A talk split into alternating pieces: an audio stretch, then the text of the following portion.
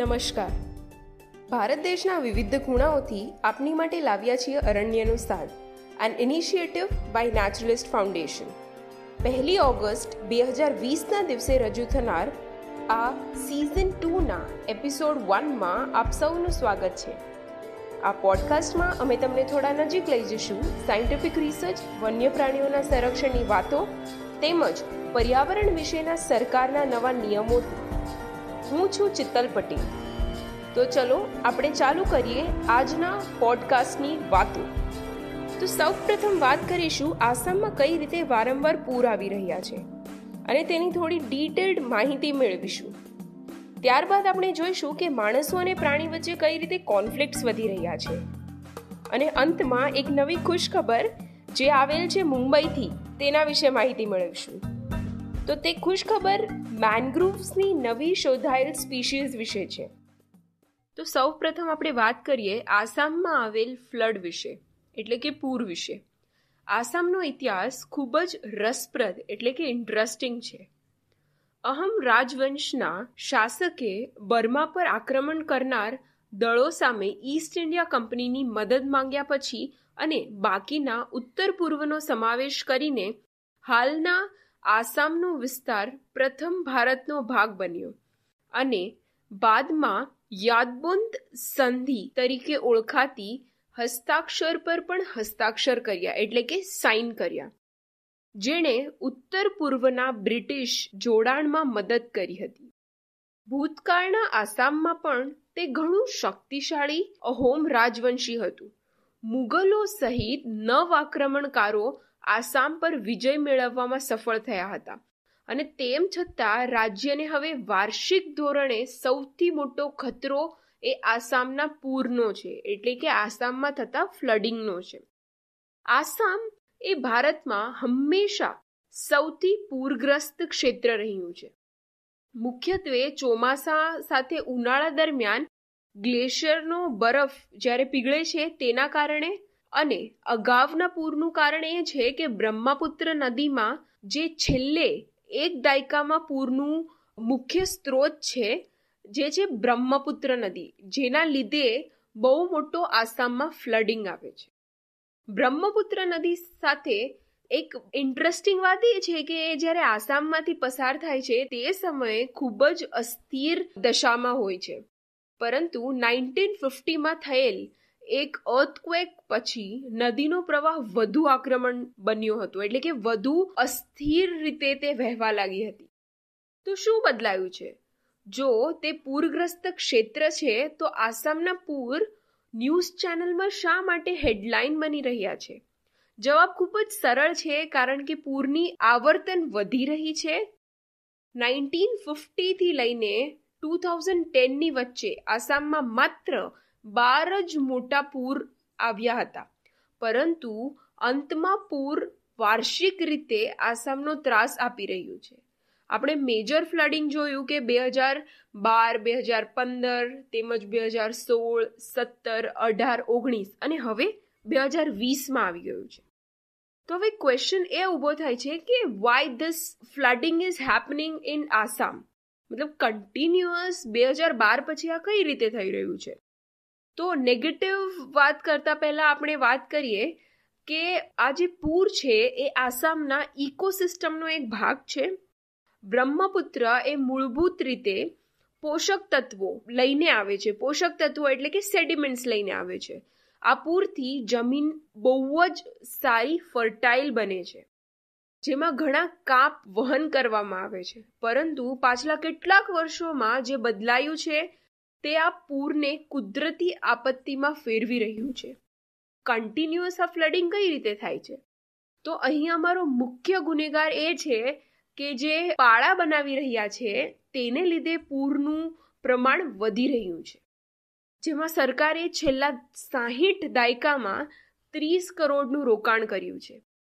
લેવી અથવા ડાયક તરીકે ઓળખાતા આ પાળા પથ્થર અથવા પૃથ્વીની દિવાલને જે નદીને પૂરથી બચાવવા માટે બનાવવામાં આવેલ છે.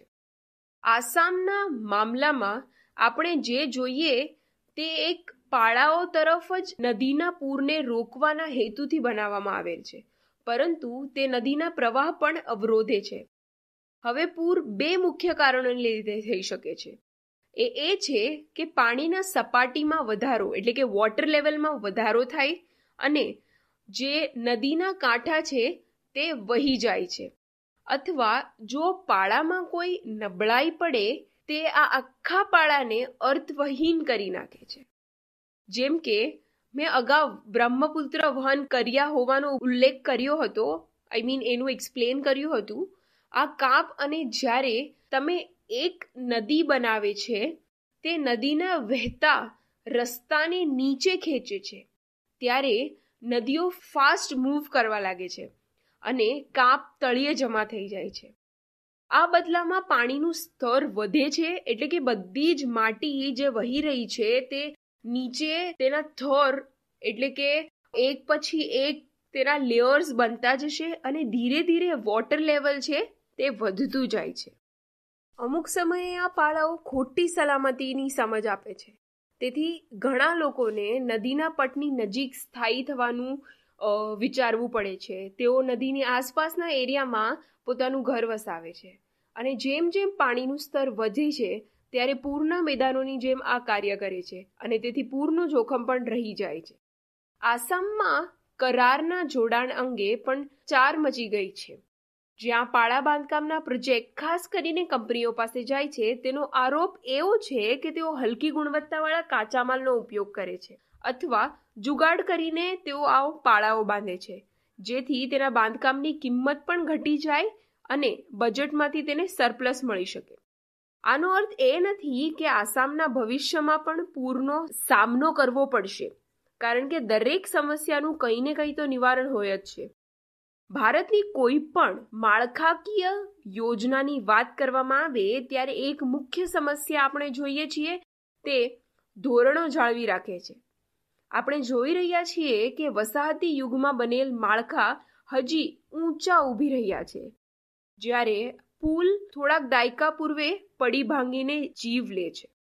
એવા દેશો જે દાખલા તરીકે ધોરણો જાળવવાનો પ્રયાસ કરી રહ્યા છે એ છે ન્યુઝીલેન્ડ, નેધરલેન્ડ.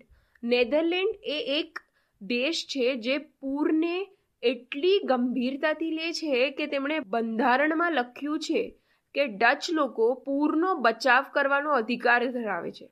સલામતીના આવા ધારાધોરણ જાળવી રાખે કે તેઓ દાવો કરે છે કે દસ હજાર વર્ષમાં એકવાર પૂર તેમના પર આવે તો પણ તેના માટે તેઓ તૈયાર છે. અને તેનું મુખ્ય કારણ એ હતું કે જ્યારે તેઓ સમુદ્રમાંથી, જ્યારે તેમણે જમીન ફરીથી મેળવી હતી, તે પહેલાં જ પૂર પ્રોન હતી, એટલે કે પૂરની સ્થિતિમાં છે.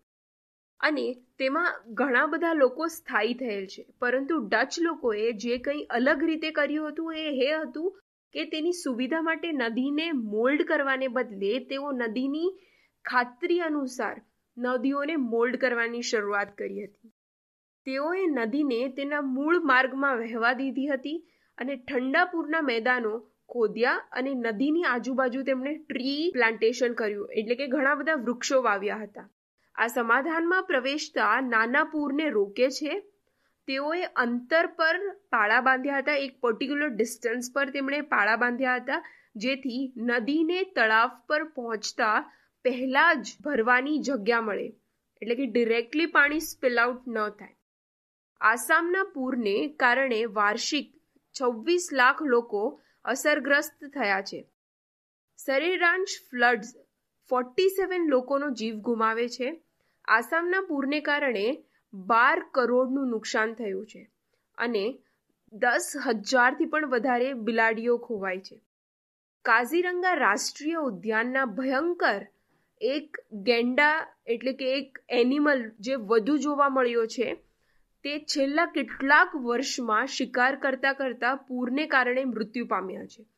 અગાઉ જ્યારે પૂરમાં વધારો થયો, ત્યારે પ્રાણીઓ ભૂમિ પર આઈ મીન તેઓ લેન્ડ પર જ હતા અને તાજેતરના પૂરમાં આ જુદા જુદા ઉદ્યાનમાં eighty five to ninety five percent જેટલા પ્રાણીઓ લેન્ડ પર જ હતા અને ત્યાં પૂર આવ્યું, જેથી તેઓ મૃત્યુ પામ્યા છે.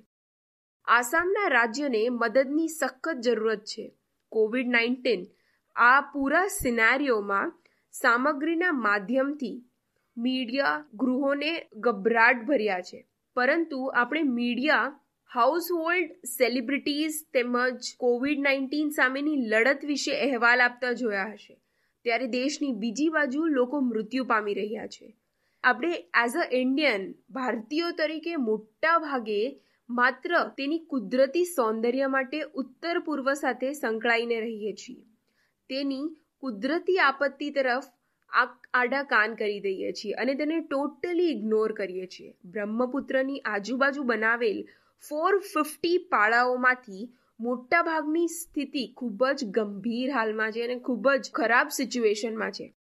જ્યારે સરકારને વોટ્સ જોઈતા હોય છે, ત્યારે તેઓ ઘણા એવા કાયદા અને વાયદા કરે છે. But when it comes to prove their self જ્યારે તેમને તેના પ્રોમિસીસને પ્રૂફ કરવાની વાત આવે છે, ત્યારે બધા આંખ આડા કાન કરી દે છે. તો આ હતું આસામ વિશે કે ત્યાં કઈ રીતે ગંભીર સ્થિતિ દર વર્ષે ઉત્પન્ન થાય છે?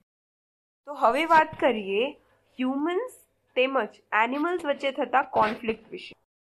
આ પૃથ્વી પરના માનવ અને વન્ય પ્રાણી, એટલે કે વાઇલ્ડ લાઈફ જીવન, ઘણા વર્ષોથી ઓપોઝિશન એટલે કે ઓપોઝિટ રિલેશનશિપ શેર કરે છે. આ સંબંધના ઘણા એવા હિસ્ટોરિક પુરાવા છે. સંસ્કૃતિની શરૂઆતથી આજની તારીખ સુધી લોકો ખોરાક માટે વન્ય પ્રાણીનો શિકાર કરે છે અને અન્ય ઘણા કારણો છે. જંગલના પ્રાણીઓ પર આવી જ સ્થિતિ છે. તેઓએ તેમના અસ્તિત્વના ખાતર જે ફાર્મર્સના ફાર્મ હોય છે તે પણ નાશ કર્યા છે અને માનવ વસાહત પર હુમલો કર્યા છે. વર્ષો વીતી જતા બંને વચ્ચેના સંઘર્ષ અસ્તિત્વમાં વિકસ્યો છે. સંભવિત હરીફ હોવાથી ઘણા જંગલી પ્રાણીઓ વાઇલ્ડ એનિમલ સંસાધનો માટે માનવની હરીફાઈ કરી રહ્યા છે અને ઝડપથી માનવ જીવન માટે જોખમી બની રહ્યા છે. માનવ અને પ્રાણી વચ્ચે આવા સંબંધોએ માનવ પ્રાણી સંઘર્ષનો જન્મ આપ્યો છે. આઈયુસીએન મુજબ જ્યારે પ્રાણી લોકોની આજીવિકા અને સેફટી માટે સીધો અને રિકરિંગ ખતરો ઊભો કરે છે. ત્યારે માનવ અને વાઇલ્ડ એનિમલ્સ વચ્ચે સંઘર્ષ થાય છે. જો કે આ કોઈ નવું દ્રશ્ય નથી. લોકો અને વાઇલ્ડ એનિમલ્સ એટલે કે વન્ય પ્રાણીના જીવન ઘણા દાયકાઓથી એક સાથે જ છે. પરંતુ તાજેતરમાં આ એક નવું, વધુ વારંવાર ગંભીર અને વ્યાપક બની રહ્યું માનવ જીવન માટેનો બીજો એક મોટો ખતરો માનવ અને પ્રાણીના સંઘર્ષના સ્વરૂપમાં ઉભરી રહ્યો છે. આખા ભારતમાં એવા ઘણા કિસ્સાઓ છે જ્યાં પ્રાણીઓ એવી જગ્યાએ જોવા મળ્યા છે કે ત્યાં ક્યારેય જોયેલા અથવા સાંભળ્યા હોવાનું માનવામાં આવ્યું ન હતું. લોકડાઉન ઓછી કલ્પનાશીલ અસર લાવ્યું હતું. સામાન્ય રેસિડેન્શિયલ એરિયાની બહાર નીલગાય નોઈડામાં જોવા મળી હતી. ઉત્તરાખંડના હરિદ્વારમાં હાથી, એટલે કે એલિફન્ટ્સ જોવા મળ્યા હતા. મહારાષ્ટ્રના મુંબઈની પારસી કોલોનીમાં પિકોક, એટલે કે મોર, આસામના ગુવાહાટીમાં સોનપુર નામક એક જગ્યામાં શિંગડાવાળા રાઇનો એટલે કે વન હોર્ન વાળા રાઇનોસ જોવા મળ્યા હતા. ચંદીગઢમાં લેપર્ડ, મરીન ડ્રાઈવ જે આવેલ છે મુંબઈમાં, ત્યાં ડોલ્ફિન્સ જોવા મળી હતી. મલાબાર હિલ, મથુરા અને કલકત્તાની નદીઓમાં તાજા પાણીનો જે સ્ત્રોત હતો, ત્યાં પણ ડોલ્ફિન્સ જોવા મળી હતી. મુંબઈમાં ફ્લેમિંગો લોકો માટે એક આનંદનું કારણ બની રહ્યા હતા. લોકડાઉન થયાના ચાર જ અઠવાડિયાના માનવ વસાહત સાથે માનવ મૃત્યુ વધતા જતા શોકના સમાચાર આવી રહ્યા હતા. તેમજ આ પ્રાણીઓની જે હ્યુમન સાથે ઇન્ટરેક્શન હતું, તે પણ વધી રહ્યું હતું. માત્ર એટલો જ ડિફરન્સ એ છે કે માનવ ચળવળના અભાવને લીધે આ સ્પોટિંગ્સને વિરોધાભાસ તરીકે ગણવામાં આવી ન હતી. આ લોકડાઉનનું પિન ડ્રોપ મોન ઓછું માનવ હસ્તક્ષેપ, હવા અને ધ્વનિ પ્રદૂષણના અચાનક ઘટાડાને લીધે ઉનાળાની શરૂઆતને કારણે પાણીની જરૂરિયાત, આવા દ્રષ્ટિકોણના કેટલાય એવા કારણો છે જેથી આપણે આ પ્રાણીઓ જોયા હતા. કેટલાક પ્રાણીઓ જેવા કે દીપડા લેપર્ડ વાઘ અને હાથીઓ આ મૌનના લીધે તેમના વિસ્તારના વિસ્તરણ માટે એક સરળ કારણ શોધી કાઢ્યું હતું. ઊભા પાકને લીધે ખોરાકની સહેલી ઉપલબ્ધિ બીજો ખતરો ઊભો કર્યો હતો. કોવિડ નાઇન્ટીન દરમિયાન માનવી પ્રાણીઓના સંઘર્ષને કારણે મધ્યપ્રદેશના તેર અને સાંસદના એકવીસ લોકોના મોત થયાની નોંધ થઈ હતી. ઘણા હિમાલયના રાજ્યો, જેવા કે ઉત્તરાખંડ, હિમાચલ પ્રદેશ, આસામ અને અન્યમાં થર્ટી ટુ ફોર્ટી પર્સન્ટ ત્રીસથી ચાલીસ લોકો આ સંઘર્ષમાં પોતાનો જીવ ગુમાવ્યો હતો. લેપર્ડ ટાઈગર્સ જેવા અનેક એનિમલ્સ દ્વારા વારંવાર હુમલાઓ થઈ રહ્યા હતા, જેને લીધે પશુધન પણ લોકોએ ગુમાવ્યા હતા અને તેની સીધી અસર તેમના પાક પર થતી હતી, એટલે કે ફાર્મર્સની જે ફિલ્ડ હતી તેના પર થઈ રહી હતી. આ લોકડાઉન પછી જ્યારે માનવની ચળહળીતા વધી, જેમ જ ચળવળ વધી તેમજ માનવ અને વન્યપ્રાણીના સંઘર્ષમાં પણ વધારાની સ્પષ્ટ છબીઓ આવી હતી. ફક્ત એટલું જ નહીં, પણ તે પ્રાણીઓ પણ ગેરલાભજનક સ્થાને રાખતા હતા. ક્યાંક તો આ પ્રાણીઓનો બદલો હત્યામાં માર્યો ગયો છે અને તે કેટલાક કેસોમાં પકડીને જંગલમાં છોડી દેવામાં આવ્યા હતા. બદલો હત્યાના કારણે ખૂબ સ્પષ્ટ છે.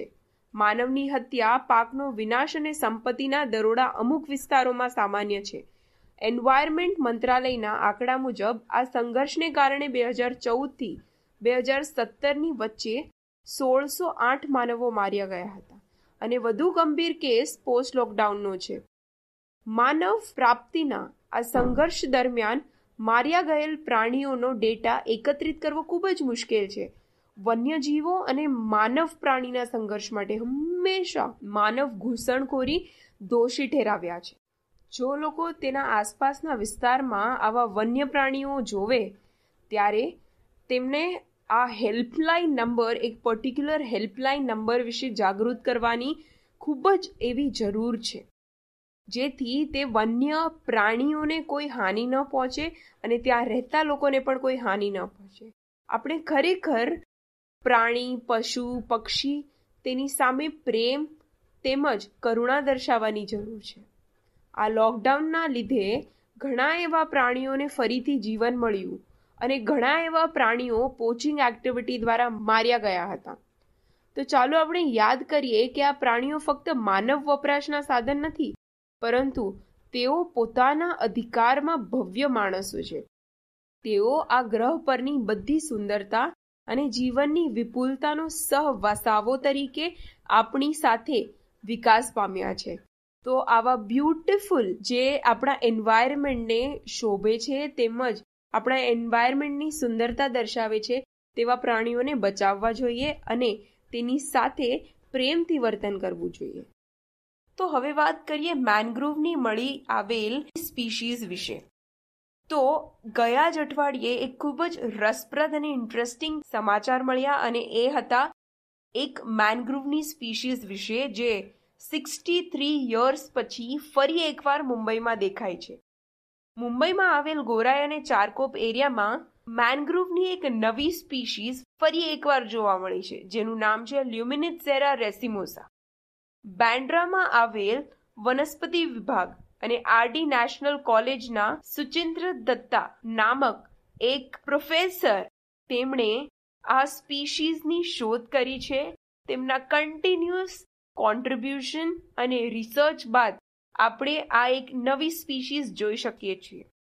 આ પ્રોજેક્ટના મુખ્ય તપાસની એટલે કે આનું જેમણે ચેક કરી છે આ પ્રોજેક્ટની તે સુચેન્દ્ર દત્તાએ જણાવ્યું કે અમને આ એક મુંબઈના ઉત્તર પશ્ચિમી પારા તરફ લ્યુમિનિટ ઝેરા રેસિમોસા દસ કરતા પણ ઓછા સેપલિંગ્સ મળ્યા છે અને આ સેલ દ્વારા બે હજાર પંદરથી બે હજાર વીસ દરમિયાન કોંકણના કિનારા તેમજ ઘણા એવા મહારાષ્ટ્રના વિસ્તારમાં મળી આવે છે, જેમાં તેમના જીવવાનો દર સેવન્ટી ફાઇવ પર્સન્ટથી લઈને એટી પર્સન્ટ સુધી હતો પાંચ વર્ષમાં including forty point thirty six crore rupees મુંબઈના ગવર્મેન્ટે ત્યાંના દરિયાકાંઠા પર મેનગ્રુવ્સના વાવેતર, એટલે કે મેનગ્રુવ્સના પ્લાન્ટેશન માટે સ્પેન્ડ કર્યા છે.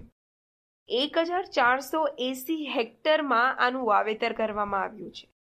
અમારી નર્સરીમાં વીસ લાખ રોપો સાથે આ વર્ષે બસો હેક્ટરના ચોમાસા પછીના વાવેતરની યોજના બનાવવામાં આવી છે. અમે આ વન એટલે કે મેનગ્રુવ સેલના મુખ્ય સંરક્ષણ વિરેન્દ્ર તિવારીએ જણાવ્યું હતું. નેશનલ કોલેજના આ સંશોધકો મુંબઈના તેર પ્રજાતિઓ અને થર્ટી સેવન મેનગ્રુવ્સના સહયોગીઓએ ઓળખી અને જ્યારે ત્રેવીસ સ્થાનોની ટુ સિક્સટી વન છોડથી, એટલે કે ટુ સિક્સટી વન સેપલિંગ્સની પ્રજાતિઓ સાથે સેવન્ટીન પ્લેસીસ પર નાઇન્ટી ટુ ફેમિલીઝનો અભ્યાસ કર્યો હતો. એટલે કે ninety two families of that particular plant મુંબઈમાં ટોટલ છ હજાર છસો હેક્ટામાં નાઇન્ટી પર્સન્ટ પ્લાન્ટ્સ ફક્ત એક જ સ્પીશીઝે ડોમિનેટ કર્યું છે, અને તે છે એવિસિનિયા મરીના જે મેનગ્રોવ એક ફ્રૂટિંગ પ્લાન્ટ ધરાવે છે, જેને ડાર્કિશ ગ્રીન લીવ્સ હોય છે. અને બાકીના દસ પર્સન્ટ સ્પીશીઝ ડોમિનેટેડ છે અકેન્થસ સ્પીશીઝ સેરિયો સ્પીશીઝ તેમજ એજિકરેસ અને ઘણી એવી સ્પીશીઝ જેમ કે સોનરેશિયાની સ્પીશીઝ એવિસિનિયા અલ્બાની, ઘણા એવા સ્પીશીઝના પ્લાન્ટ્સ તે દસ પર્સન્ટમાં મળી આવે છે. એવિસિનિયા અલ્બા જે ઓગણીસો પાંચથી લઈને ઓગણીસો સત્તાવનમાં તેનું ડોક્યુમેન્ટેશન કરાયેલું હતું, જે અત્યારે હાલમાં મિસિંગ છે. લ્યુમિનિટસેરા રેસિમોઝા એ એક રિસેન્ટલી થયેલ, એક રીડિસ્કવરી છે જે પહેલાના સિક્સટી થ્રી યર્સ સુધી જોવા નથી મળેલી. ત્યારબાદ કોમન તે રત્નાગીરી તેમજ ત્યાં આવેલ સિંધુદુર્ગ જિલ્લામાં ખૂબ જ સામાન્ય છે. નાઇન્ટીન ફિફ્ટી સેવનમાં નેશનલ ઇન્સ્ટિટ્યૂટ ઓફ ઓશનોગ્રાફીએ ત્યાંના અરવિંદ ઉટલાવે દ્વારા બાંડ્રા અને થાણેની ઘણી એવી મેનગ્રુવ સ્પીશીઝનું આઇડેન્ટિફિકેશન થયું હતું. ભૂતપૂર્વ મેનગ્રુવ સેલના વડાપ્રધાન એ હતા વાસુદેવન. જેમણે જણાવ્યું હતું કે આ એક મહત્વપૂર્ણ શો છે, જેને કારણે આ એક સ્થાનિક રીતે જોખમી પ્રજાતિ છે અને એટલે કે જોખમી સ્પીશીસ છે અને તે મુંબઈના મેનગ્રુવમાં અનોખી એક જૈવ વિવિધતાને આગળ લાવે છે. વિકસિત શહેરીકરણ અને અંતરિક્ષણથી પીડાતા શહેરમાં વિકાસની માંગને કારણે આ મેનગ્રુવ્સ ખૂબ જ ઝડપથી કપાઈ રહ્યા છે. લોકો અર્બન જંગલ બનાવવાના ચક્કરમાં આજે નેચરલ જંગલનું કાપી રહ્યા છે. તો આ સાથે જ અરણ્યનો સાદ. આ એપિસોડ અહીં પૂરો કરીશું.